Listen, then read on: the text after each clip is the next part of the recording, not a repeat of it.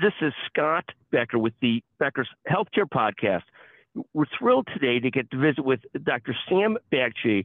Uh, Dr. Bagchi is the Executive Vice President, Chief Clinical Officer, Christus Health. He's also a double Indiana University graduate, which for those of us in the Midwest is something special and, and a great, great school and great basketball program. At some point, we'll ask for his take on the most controversial person in Indiana history, Bobby Knight. People love him or hate him or somewhere in between. We'll get his thoughts on that. But first, we're going to talk healthcare and career. Dr. Bagchi, can you tell us a bit about yourself and your career and about Christus Health?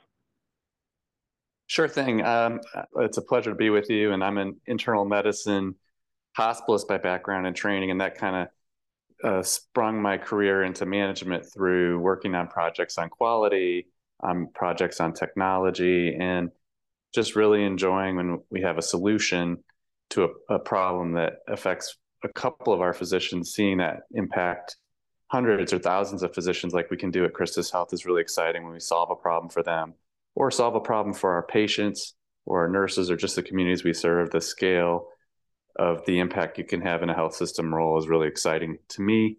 Uh, that's what I love about Christus Health.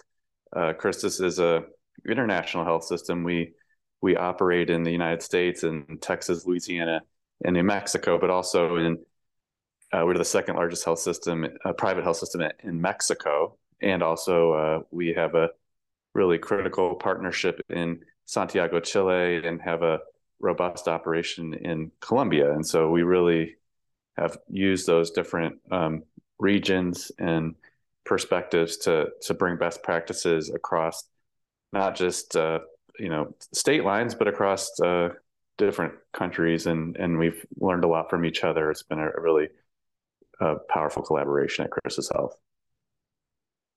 And talk about Christus because Christus is one of the great faith-based systems in the country. And for the amount that it does, it's it's probably the, as good a leader as any when it comes to health equity and caring for underprivileged communities, and probably doesn't get enough credit for how big a footprint it has and how much it does for the community. Can you can you take a moment and just tell us a little bit more about Christus's commitment to both the clinical excellence, which is fantastic, as well as his commitment to health equity. It was a leader in it before it was even a thing. Can you talk a little bit about that, Christus's commitment? Yeah, yeah, absolutely. You know, Christus is a 100 and almost 60 year um, organization that started when uh, a Catholic priest and, and nuns and nurses came across from France to help out in Galveston, Texas, with a um, yellow fever pandemic. So they were the type of people that ran into the pandemic, not away from it, and certainly the courage that that our founders demonstrated 160 years ago helped us a lot during COVID because we knew as an organization we'd gotten through difficult pandemics before. And so it's it, it, but it's that commitment to the communities that we serve that's that, that stayed with us as part of our our our mission and our values and we're really committed to the communities we serve today and we we stayed in communities that a lot of our competitors have left because they're they're challenging from a payer mix perspective or just just they're you know challenging from a a growth perspective, but we we're really committed to them, and and that that's allowed us to really stay focused on our our charitable mission as a Catholic health system. We we're committed to your point to health equity as just a part of who we are and who we've been for more than 150 years. So that's that's why we do so much charity care. We have really a, a ton of ways we reach out in all the different communities we serve to to help those that are um, that need it the most. And you know, when we talk about sort of the the more recent kind of industry wide focus on health disparities and social determinants of health, it, it's it's been really rewarding for us to to get to see the rest of our collaborators, you know, focus on this. But it's been something that we've been doing, to your point, uh, for a long time. And, and, take a moment, if you would, on what are you most focused on and excited about this year? Well, you know, as I do every year with my team, we talk about our, our priorities and, and we tend to have a very back to basics focus because the core of our health system, our hospitals, where the highest cost venues of care exist, is a place that we have to keep our uh, execution focus and our attention focus. Because if we don't, it gets away from you. It's where most of our labor costs are, our supply costs are, and it's where we we do a lot of our care. So it's and it's it's critically you know important to the communities we serve. So we always are focused there. But this year, you know, um, I am really focused on technology and how we can use technology to really start to change the the the way that our clinicians in particular experience caregiving you know technology has been happening to our nurses and doctors for the last you know 15 years or so. It it's not been helping them. And i'm actually we're looking at several solutions that are going to genuinely uh, help our clinicians have a better uh, focus on the humanistic aspects of their care delivery which we think is really important again as a catholic health system. The humanistic care is what we're all about. The laying of hands, the direct personal approach to caregiving matters. And uh, and the technology has taken our caregivers away from that to some extent because of the administrative burden, because of the screen time and pajama time that you hear about, uh, where where you know clinicians are working after they get home to finish up their documentation. And so we're looking at technologies using kind of that buzzword AI, but where it's really transformational. I mean, I think if you go back to the big data period of technology advancement in, in healthcare, big data was really more of a solution looking for a problem, but it actually became a problem in and of itself because it didn't really help us change care delivery or change uh, care operations. And now I think we're seeing with the large language models, with the um, generative AI technologies, really game changers that are going to be ready to to start helping our clinicians now or that already are helping our clinicians in, in some pilot projects we have with ambient listening for instance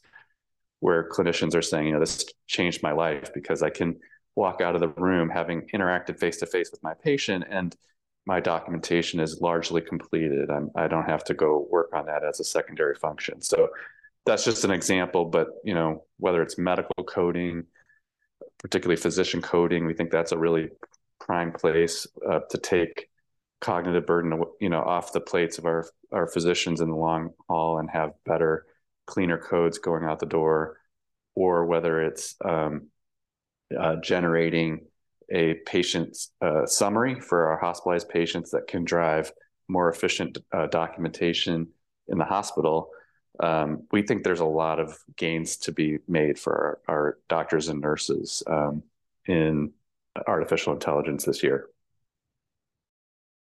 Let me use the Bobby Knight discussion to tee off a discussion that's more important, one on what advice you would give to emerging leaders. Uh, you were at IU, at least through part of the basketball glory days. Take a moment on Bobby Knight, if you don't mind, and then, but talk to us more about advice you would give to emerging leaders. Well, what I love about Bobby Knight, and I'm definitely uh, um, on the camp uh, of Indiana Hoosiers that loves Bobby Knight. Um, you know, the '87 national championship was was something that really formed my uh, sports watching and uh, allegiance to, to, to the Hoosiers. Um, so I really love that year and his leadership style is that he was all about the fundamentals and the fundamentals um, of how you sh- you shoot, how you take free throws, uh, passing, um, the motion offense. Those fundamentals proved uh, that that the process can drive the outcomes, and you, knew no matter how much they may struggle in a certain year when they didn't have the right team, that the, fundamentally they'd be sound. And I, I love that about Bobby Knight's leadership style. And when I think about leaders in healthcare or leaders in general, you know, it's easy to get swept up. And I mentioned artificial intelligence. It's it's easy to get swept up in what's you know uh, hot today, but you know those things won't work, or you won't have success if you're not doing the fundamentals right, and if you're not um, working with your team to develop those fundamentals in whatever profession or or sport that you're you're trying to excel at, uh, I think those things matter. And uh, those, along with relationships, and look, Bob Knight's relationships as a leader are still um, echoing around basketball today. Um, you know, those I think relationships that you build complement those that focus on fundamentals and can really drive um, success for yourself and your team and those that you uh, influence throughout your leadership career. So that's that's what I would take away. You know, I think about um, how do you take you know sports learnings to the management um, uh, you know you know uh, toolbox all the time. So I appreciate the the genius of that question from you, Scott. You're always so good at having these conversations. That's why everybody loves talking to you. No, it's fascinating. I mean, it's fascinating. I, I mean, I, am a huge fan of Christus Health and what Christus Health has done. I find Bobby Knight to be a fascinating person. I mean, some people have seen him one dimensional. I've had the chance to visit with him at different points in his career. And at one time, we had him on a stage with him and Coach Ditka. And at the time, Coach Ditka was suffering from horrendous Alzheimer's dementia. And Bobby Knight did the most caring and compassionate job I've ever seen somebody do in, in trying to build up Coach Ditka and make Coach Ditka feel comfortable and, and, and welcome on stage and, and, and respect it. And it, there's different sides of Coach Knight, which make him just a fascinating leader. And it's not that I would want to emulate some of his worst characteristics, but like most leaders that have been successful, they're flawed individuals and there's multiple pieces to them. I mean, it's fascinating to watch, actually. Yeah, and you know Scott Dolson, the athletic director at Indiana, who I appreciate very much and have got to know, did a great job in getting Coach Knight back into the mix before he passed away. And I think everybody got to see some of those other sides of him that you're talking about that uh, were often misunderstood or underappreciated. I mean, his I know one of his proudest moments was winning a gold medal with the U.S. Uh, men's Olympic team before it was you know the NBA All Star team, and um, I think it was that camaraderie, that that focus on the team, and getting them through a challenging, you know, travel schedule and all the things you have to do to stay with the group for a long, you know, that intense period of time. He's just an incredible leader in that sense. No, is is is fantastic. Anything else, Dr. Bagchi, that's top of mind currently that you'd like to share with listeners, either about what you're excited about, is there new technology you're excited about, anything else that you're seeing that you're excited about? Well, just all the focus on technology, and I do think there's some cognitive dissonance where people just aren't able to accept how much is changing so, so as fast as it can change, and so therefore we're all skeptical about technology. And I think that can hold us back from seeing some of the promise of the technology. It all comes down to the basics and how your people are engaged with you, how your people are connected to the purpose of your organization and the mission of your organization. It's really only then that you kind of have that foundation to use technologies or other, you know, innovative best practices to drive improvement. Um, and so that's something that we're working on at Christus, and I think is part of our our secret sauce is just engaging our people, working closely with our communities and our community uh, stakeholders, and delivering what our communities need. And that starts with our people. Thank you. And Dr. Bagchi, thank you for sharing. We're, we're a huge fan of the uh, system and its commitment to health equity and excellence. Some just magnificent leadership and people there. Thank you so much for joining us today on the Becker's Healthcare Podcast. Sam, always great to visit with you. Thank you. Thank, thank you, Scott. Thank you. And thanks for uh, listening to me and uh, giving me a chance to chat with you today. I always appreciate it. It's a privilege. Thank you so much. a, a total pleasure. It's so important for leaders at the top of organizations to keep learning, stay sharp, grow their networks. To help our audience better do this in a more simplified, personalized, and meaningful way, Becker's Healthcare has launched My BHC. It's your trusted Becker's healthcare experience and more with content, connections, events, and learning opportunities. Join the community free of charge at www.my.beckershospitalreview.com and we'll see you there.